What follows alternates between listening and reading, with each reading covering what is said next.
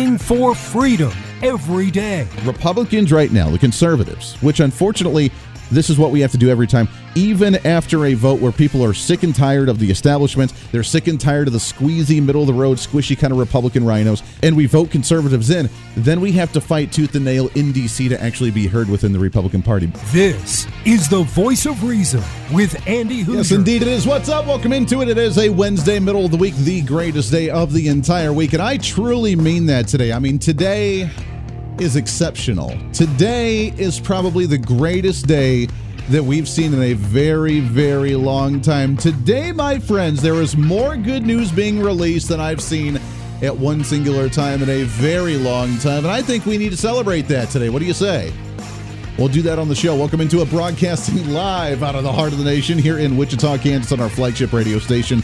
We are all over the country, radio, T V, live streaming, and podcasting. However you watch or listen to the show, always wonderful to have you along for the ride today. Your Millennial General reporting for duty like we do every single day on the show. Bottom of the hour, Steve Gorman, uh, Gorham. He is the author of the book, The Green Breakdown. We'll talk about alternative energies.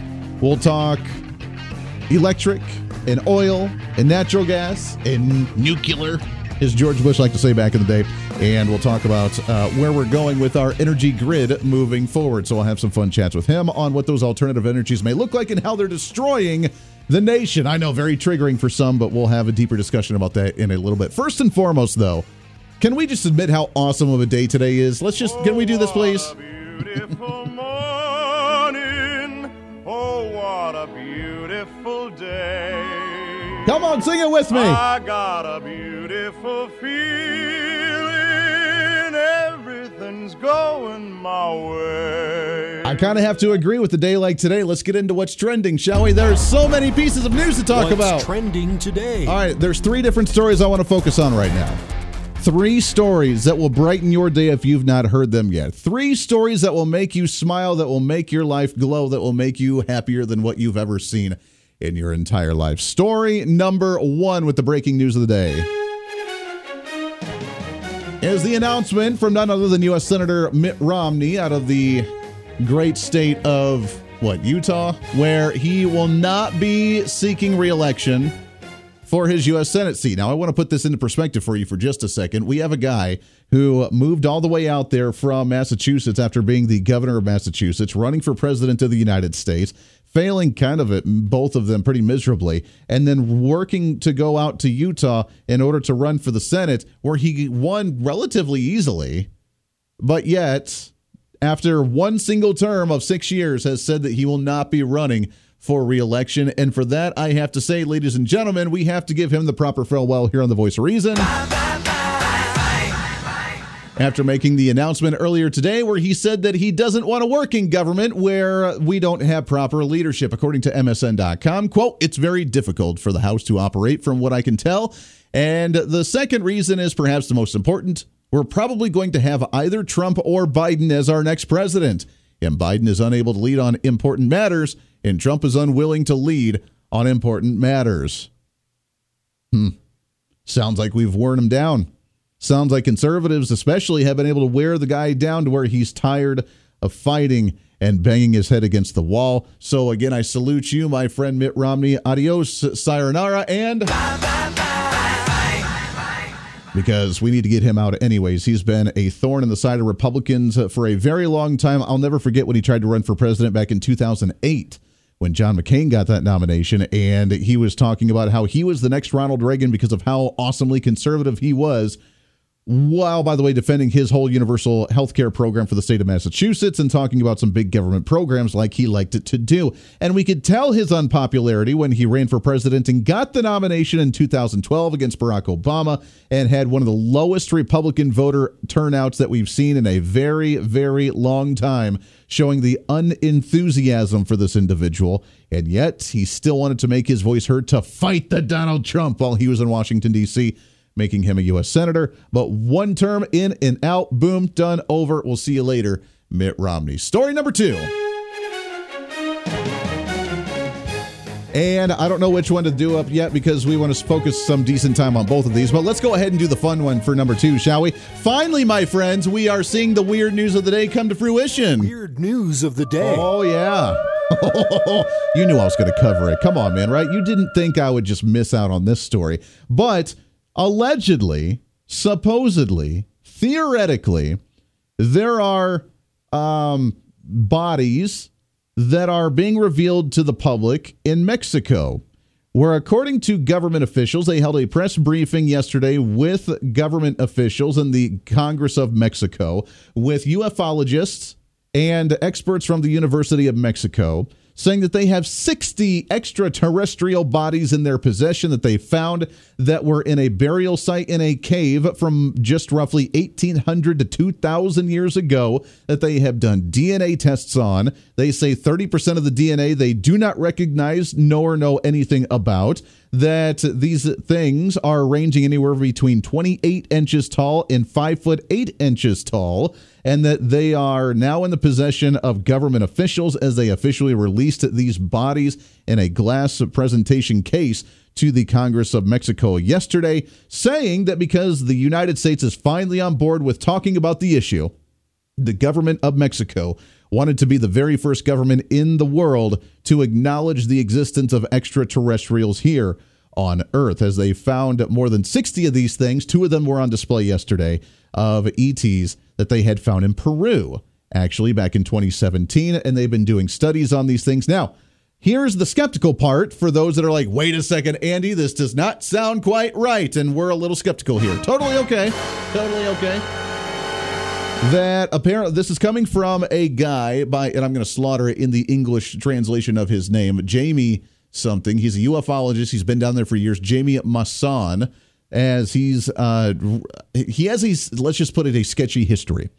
And he's had some false reports of U F Os. He's had false reports of extraterrestrial encounters before. So he's not the most credible individual.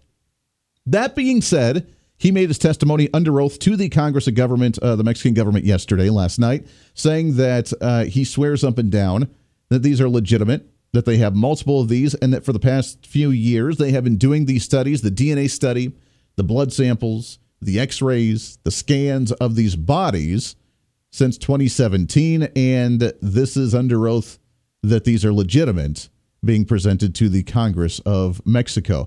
Whether you believe it or not, I am so glad and I am so happy that we're finally talking about this issue. Come on, we got to admit it, right? We can't turn away a story like that. That's amazing. And now we have one government acknowledging it. How long until our very own government acknowledges it as well? As I've said many times on this program, we already know, we already are aware. We're just waiting for you to admit it and to apologize for hiding it from us for so long. We can talk about the ramifications of this. We could talk about the uh, faith-based or religious ramifications. We can p- talk about the government's response to what's going to happen here. But if this is true, we have just found bodies of E Ts that are almost two thousand years old that were buried in a uh, ceremonial practice and preserved in a cave in Peru from a very long time ago, proving that the existence of these things have been here on Earth for a very, very long time. Story number three, and probably the more political one that fits this show uh, more than the other ones. So, I also heard this other story that I had to smile about, and this makes me really happy, because if this is the platform of the Republican Party moving into a twenty twenty-four presidential election, I will be completely okay. Is Donald Trump has released more of his plan on his Trump Agenda forty-seven, which, you got to be honest, I mean, that's a pretty impressive name for a plan uh, in a presidential platform, is Agenda forty-seven. I mean, that's that's pretty awesome. Don't act like you're not impressed. Yeah, I know, right? That's pretty. It, it got to be admit, that's pretty impressive if a president comes out with that plan, and that includes his plan for the Department of Education that seems to go again to the wayside. In addition, I am going to pursue, and we studied it very closely, and I was getting ready to do it, pull the trigger, the long-term goal, but now it's a short-term goal of breaking up the federal Department of Education and redistributing its functions to the states. Going to break it up soon. That'll be done quickly. I was ready to get it done. I was ready to get it done. Then we had a bad election. But this is what must be done to save our country from destruction, all of these things. And remember this, on having to do with education. Out of the top forty countries, we're always at like the bottom of the list in terms of success per stu- student.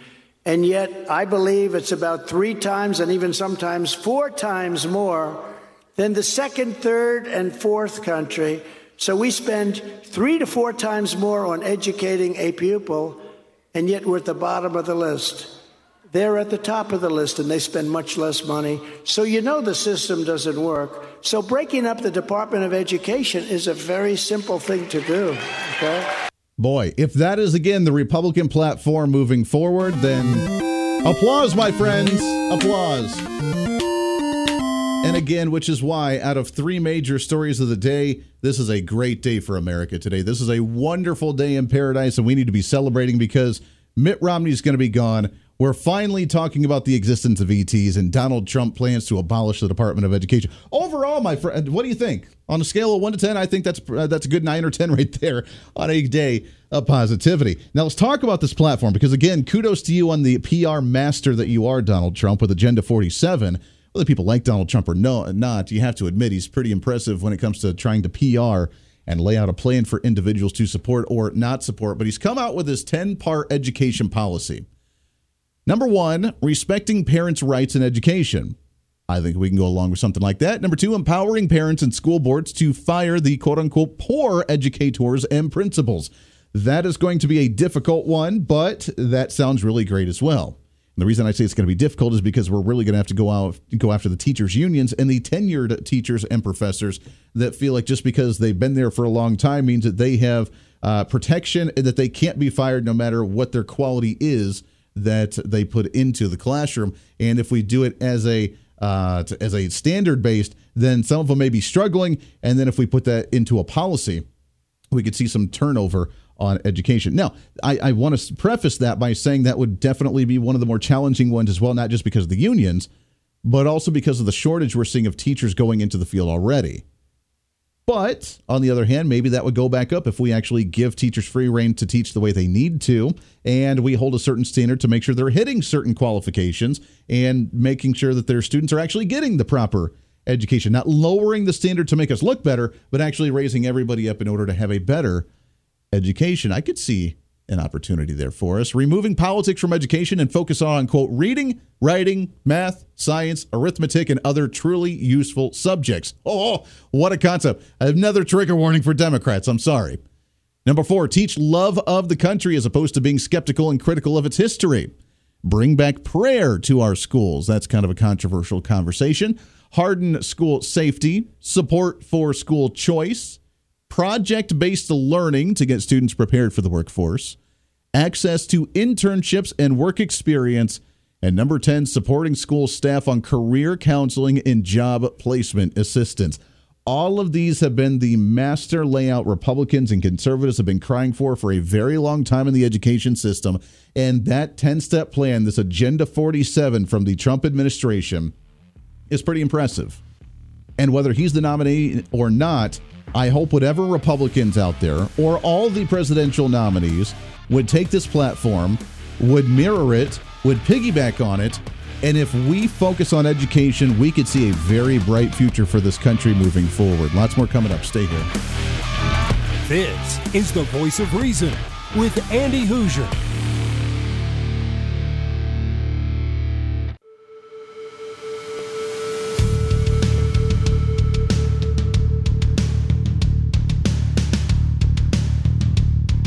Fighting for freedom every day.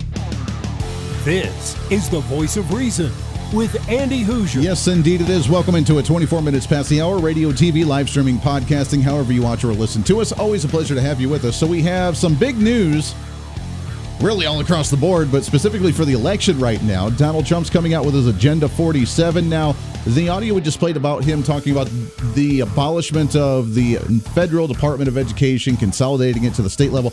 That was at a rally on Monday night this week.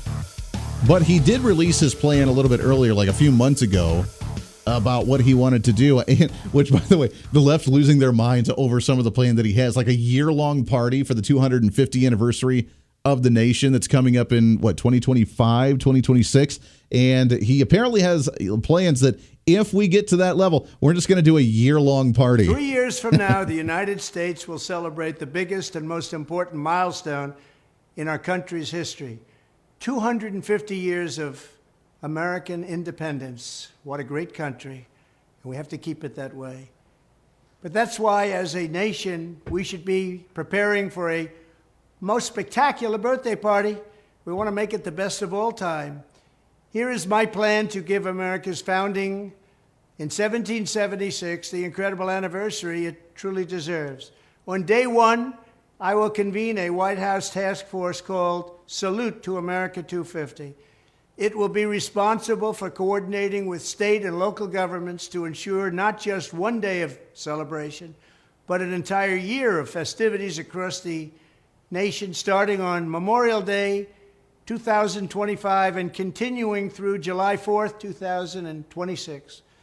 Second, I will work with all fifty governors, Republican and Democrat alike, to create the Great American State Fair, a unique one-year exhibition featuring pavilions from all fifty states. It'll be something. He goes on to talk about uh, different events as well, with different, like, Little League baseball games sanctioned by the government all over the state or all over the country, and uh, other festivities. I, if that's what he wants to do, that's cool, and I think that's going to really rally a lot of people to finally hear some patriotism, some love for country, some nationalism, not white white privilege or white nationalism, some other garbage that they try to talk about how evil it is, but actual nationalism, love for country. And I think that that type of positive, heartwarming message that Americans are dying to hear right now, at least a large portion of the population's dying to hear right now, I think resonates really well. Now, is it kind of silly? It's kind of silly, but at the same time, it's kind of cool as well. How many times does the nation get to celebrate its two hundred fiftieth anniversary of freedom and in existence? Now, we can debate whether we're really truly free right now, but that's another conversation for another time. There was the poll at the end of last week that we had touched on about different government, uh, different presidential administrations, like the Reagan Library, the Obama Library, the Bush Foundation, this foundation, that foundation, all calling for a movement for bipartisanship. And they're really trying to do it as a way to discredit Donald Trump because he's so, quote unquote, divisive and so dividing in the nation and so angry and only panders to one group, which is not true, but that's what they try to tell us. And they're pushing for this bipartisanship movement to, quote unquote, save democracy. Now, under the platform that we just mentioned, whether it's just Donald Trump or whether it's all of the Republican candidates, hopefully it would be all of the Republican candidates, for no matter who gets in, to actually push for the abolishment of the Department of Education. And we could go as far as trying to abolish other ones, the Department of Energy, the Department of Homeland Security, the Department of um, Housing and Urban Development, the Environmental Protection Agency. We could go on down the list of what really needs to just go away and poof, disappear. That I really hope that this is the platform conservatives take. And if they do start taking this, we'll really start to weed out which Republicans believe in true conservative principles and which ones do not. And right now, I love the fact that we're calling on elected officials to not just try to rein them in, but to completely obliterate them, showing us the distrust that we actually have for government institutions right now. So that bipartisan group, I'm curious, if they're calling for bipartisanship, would they call for the dissolving of certain government agencies? Yeah, ponder that one for a minute, because I bet you they're not, which shows where they're at in this quote-unquote middle of the road where they want to continue on with the big government agenda as a moderate position. The Voice of Reason with Andy Hoosier.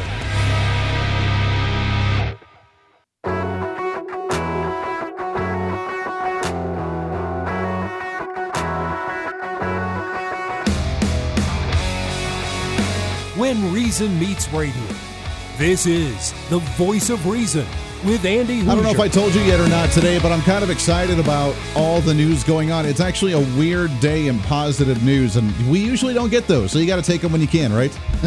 Got to enjoy it the best way you can. Welcome back into the program. Trying to cram that ten pounds of reason into that five-pound bag, trying to rebrand the millennial generation, one radio listener at a time, on our multiple radio stations all over the place, and T V, live streaming, podcasting, however you hang out with us. We always love you to death. I want to shift gears a little bit outside of the Mitt Romney story, not running for re-election, outside of the E Ts that were released in Mexico yesterday, outside of Donald Trump advocating for the abolishment of the Department of Education. All of it fantastic news that makes us very, very happy. But let's shift gears a little bit because there is uh, some more cause for concern right now. As of right now, unfortunately, we're still under the reign of the Biden administration, and we're kind of going down the wrong road in many different areas, but one in particular that gets us riled up in our latest and what's trending. What's trending today? As we look at the energy industry, I know that finally, finally, I'm here in Kansas where our flagship radio station is in Wichita, and finally, we're seeing days that are not triple digits. We're actually seeing seventy and eighty degree days. It's been foggy in the morning. The leaves have been changing. It's been like at fifty degrees at night. It makes me so happy. I get a tear to my eye. But it's not the extreme heat, and thank goodness, because the uh, electric grid apparently has been strained pretty dramatically. I know over the summer at some point the state of Texas had announced they had less than two percent of their energy reserves in their grid left, with so many people obviously using the A C because of the extreme heat. Why are we struggling to keep the power on? We're a first world nation. We're supposed to have this thing kind of figured out by now, and it seems like we're going in the backwards direction on this issue. To talk about some of that and so much more, happy to have on the program, he's a speaker, author, researcher on environmental issues and energy issues. He's also author of the book, The Green Breakdown, The Coming Renewable Energy Failure. Happy to have on the program, Steve Goreham. Steve, how are you, my friend? Hey, Andy, I'm doing great. Great to join you. Yeah, really happy to have you on the program. Uh, why is it that we're a first world nation, and it seems like now we're seeing more brown and blackouts in certain parts of the country when it's really hot or really cold? I thought we'd have this issue figured out by now. You'd think we would have. Um, a lot of headlines say this is because the climate is changing, of course, but the change has been pretty small. Uh, most people don't know. You know, I had a couple uh, young ladies call me up from U C L A, did a phone interview, so I started asking them questions, and I said, how much do you think temperatures have risen in the last century or so? One said five degrees Fahrenheit, another said ten. The answer really is, in one hundred forty years, only one degree Celsius or two degrees Fahrenheit. That's all we've had. Uh, very, very small. Yet, unfortunately, around the, the country, including Texas, they've been putting in a lot of intermittent renewables. And uh, then when the wind doesn't blow or you get a cloudy day, then you end up with a shortage in, in power. And so it's become commonplace now for utilities to say, well, we're having extreme weather. Um, don't turn on any of your power. Don't plug in your electric vehicle. Uh, instead of uh, designing systems that are are uh, able to ride through this sort of thing. Yeah. Yeah, it is unfortunate. I mean, with one hundred ten degrees outside in many parts of the country, they're like, hey, you should probably set your A C at like ninety degrees so that way you don't strain the electric grid, while they're telling you to go buy an electric vehicle to put that on the electric grid at the same time that you're not supposed to put your A C at a comfortable temperature in your house. I find that kind of particular. Yeah, the other thing listeners should know is that we're not really in particularly warm weather. If you look historically, uh, we've had warmer periods Uh, a thousand years ago when the Vikings settled southwest Greenland, uh, uh, two thousand years ago when the Roman soldiers in those little skirts conquered the Mediterranean. And at that time, they were growing olives in central in uh, central Germany. four thousand years ago and eight thousand years ago, for multi-century periods, uh, proxies uh, that geologists use show us that it was warmer than today. And as a matter of fact, the, uh, the record temperature for Kansas was set back in uh, nineteen thirty-six, one hundred twenty-one degrees Fahrenheit. I'm calling from Illinois. Our record was set in nineteen fifty-four, and it was about one hundred seventeen. We haven't come close to that in, in as long as uh, in, in many, many decades. So yeah. uh, it, it is not really clear that uh, we're seeing things that are abnormally warm. No, but yet they continue to scare us. In fact, the media tells us on a daily basis on here's our tips to try and stay cool. Don't go outside for too long. Drink lots of water. Here's the signs of dehydration or, or heat Ill- illnesses. And they try and scare us by talking about how extreme these temperatures are. And yeah, it's hot. I don't like triple digits. In fact, I like it when it's about thirty degrees or negative ten degrees. I'm more more comfortable in those levels. So I'm waiting for wintertime very impatiently. But, you know, at the same time, we can survive one hundred degree temperatures and be okay as long as you take common sense protocol. Why the fear? Are they trying to push this agenda even though it's not peaking? Is it about the control? Is it about the naiveness of the people? Like, what's going on here? Well, it makes for good good news media stories as well. And and these are these can be dangerous temperatures, and, and people can have problems with those, heat exhaustion, that sort of thing. But the idea that if we all drive electric cars, that, that uh, will keep the temperatures down, I mean, that's the thing that's really goofy. Um, and, you know, the other thing is that it's it, the, the evidence is overwhelming that warm climates, warm temperatures are better for society than cold temperatures. Um, for example, our uh, flu seasons are during the cold winter months. More people get flu, uh, get sick in the winter than they do in the summer. If you look at all nations for the COVID virus, everyone that I've checked so far, more people got COVID during the cold months than the warm months. Yeah. And there are also studies that show that in every nation on Earth, uh, more people die during cold months than they do warm months in the summer. And then you have to ask, well, why do people retire to Florida, Texas, Arizona? Why don't they retire to Saskatchewan and uh, Alaska? Yeah. Don't they know our own U S government tells us that warm climates are dangerous? How foolish they are. So, well, in agriculture, you know, too, I mean, isn't it? I mean, v- g- crops grow, I'm sure, a little bit better in warm, humid climates than they do in dry, cold climates.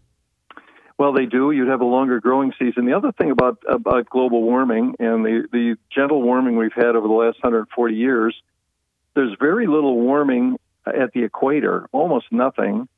Uh, in our area, there's there's a degree or, or, or maybe two degrees Fahrenheit.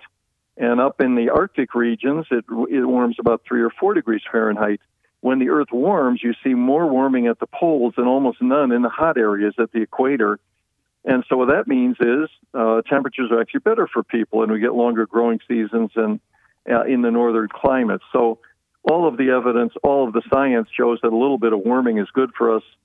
Nevertheless, we have uh, uh, people running around saying this is a catastrophe occurring and really not supported by the evidence. Yeah, that, well, that is very true. They push a lot of agendas that aren't backed by evidence or facts, uh, which is hilarious as well. We're talking with Steve Goreham, uh, author of the book Green Breakdown, The Coming Renewable Energy Failure, which you can find online with all his information at steve goreham dot com. Let's talk about this push for the alternative energies, this Green New Deal, this environmentalist push from uh, progressives and the Biden administration. Not only are we yep. hearing about electric vehicles, which, again, let's strain the electric grid. Let's get rid of gas-burning cars. Let's get rid of gas stoves, apparently, in your restaurants and your homes. Put everything on the electric grid and then have the electric grid not be able to sustain it.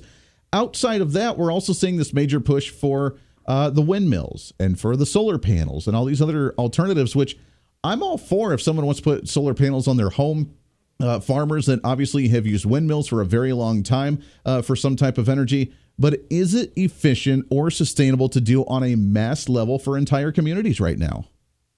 Well, and again, the big problem with all of this is is the forcing, the mandates from governments to do all this thing. Uh, we are going to have a coming green breakdown. That's what my book is about. Uh, that mean, and that, that's going to mean for. And by the way, uh, what the world is striving for is a thing called net zero by the year twenty fifty. And I shouldn't even say the world; I should say the wealthy nations of the world: uh, Europe, the United States, uh, Canada, Australia, New Zealand. Uh, the idea is that by twenty fifty, we would stop emitting carbon dioxide from our industry and our transportation, and that's uh, that's emitted any time you burn anything, or we would capture whatever is emitted. And so the world is pushing for this, but this is this is more than a reach-out goal. This is a, a wish and a prayer, really. Um, what we are going to see is four big impacts. One is higher energy prices. Uh, wherever we put in wind and solar, we're going to have higher electricity prices. And by the way, that, that is occurring in Kansas right now. Second, we're going to have electricity blackouts uh, because uh, wind and solar don't work. They're intermittent, and, and when you get real cold, real hot temperatures, they're not very good. We've already had blackouts in Oklahoma, Texas, and California in a big way. And we're going to have less freedom, as you mentioned. Uh, mandates to get rid of your gasoline car and, and buy an E V. Mandates to get rid of your gas appliances and replace them with electric. And the fourth big impact is we're going to have transnational energy shocks.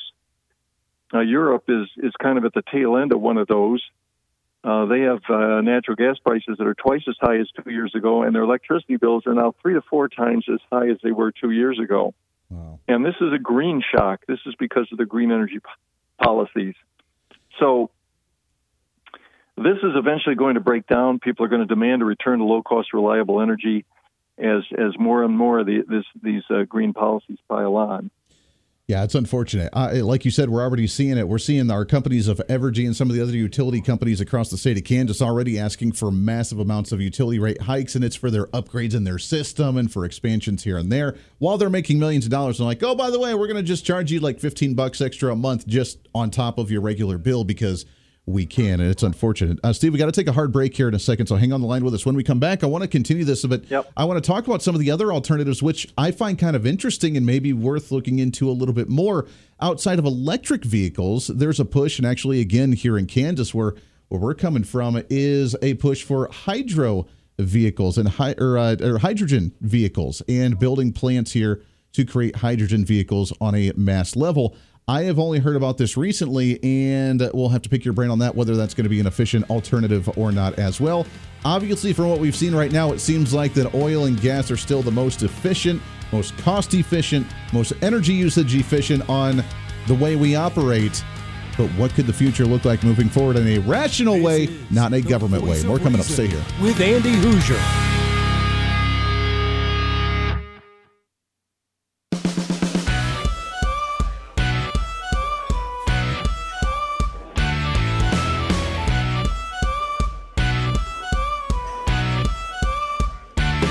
Fighting for freedom every day.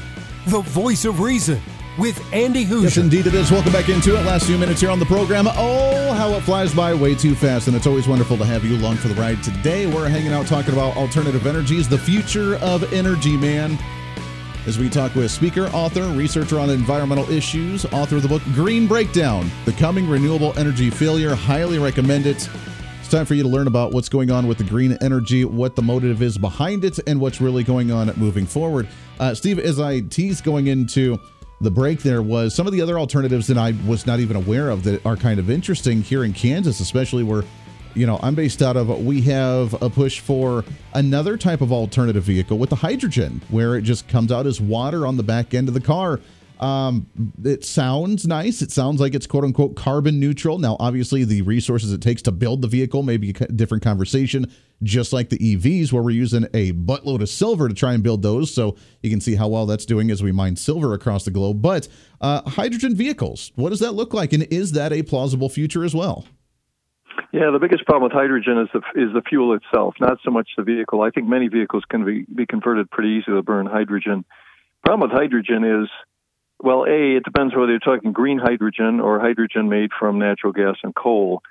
Uh, hydrogen does not, does not exist freely in nature, uh, but it's not very expensive. Today, industrial hydrogen only costs about a dollar per kilogram, but ninety-nine percent of the world's uh, annual production comes from natural gas using steam methane reforming or from coal.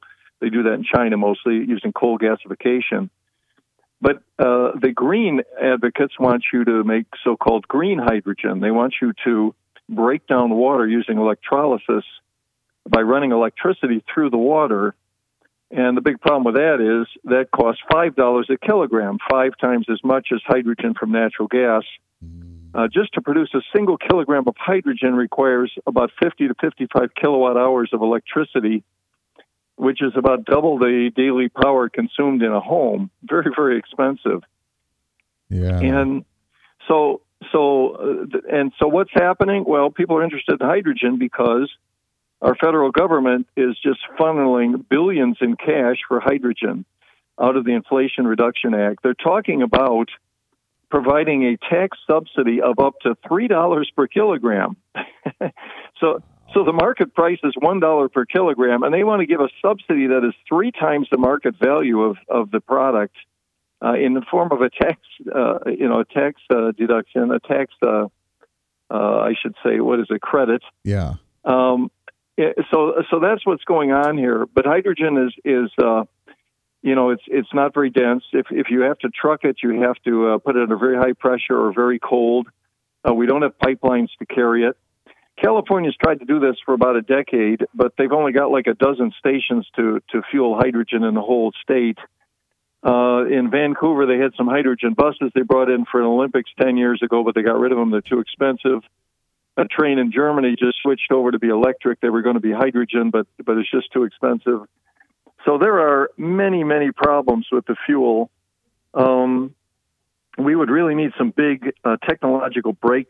uh, breakthroughs to get hydrogen to be cost effective, or we could produce it from natural gas, but then that, that defeats the the goal because uh, you don't save anything on greenhouse gas emissions if you make it out of natural gas. Exactly. Well, what it so, sounds like is what they could do to actually make it, you know, the whole circle of life thing is we actually continue to produce and manufacture the way we are. And then the hydrogen yeah. that comes out of the smokestacks and everything else after production, we just recycle that into the use of the energy in the vehicles. And then we use it. We're not wasting it. We're not polluting the air. And then we turn it around and turn it into water at the end of the day when it comes out the exhaust. Well, you could do some of that. We actually do get a fair amount of water out of vehicles. If you, uh, the the gasoline that, that comes out of the tailpipe of your car is it has is some water and then some uh, carbon dioxide. There's very little nowadays uh, that is harmful. The the uh, the volatile organic compounds that used to come out of the tailpipe of your car are down ninety-eight percent since nineteen eighty. It's really been a tremendous story that most people don't know about. So we've done a great job in reducing pollutants from power plants, from cars, and all sorts of things. But yeah. the big concern is this carbon dioxide, and that, that's just goofy. C O two is plant food. It's great for, for the environment, and yet, yet world, the world is spending, the wealthy nations are spending a trillion dollars a year to try and eliminate it, and all that is going to break down in the next couple decades. Yeah, funny how that works. We're just going to kill off the environment by producing something that actually the plants really enjoy and could really use a lot of. It's funny and it's hysterical to see how loony they are on the other side for the mass control. It is Steve Goreham. You can visit him online. Steve Goreham dot com is the website. The book is Green Breakdown, The Coming Renewable Energy Failure. Steve, great information. We love it, my friend. We got to get you back on the show again real soon. Thank you, Andy. Always at your service. Hey, absolutely. We'll definitely get you back on again. Until then, we're back at it again tomorrow. Lots of goodies to get to. Be your own voice of reason. This is The Voice of Reason. I'm Andy Hoosier. We'll see you on the radio.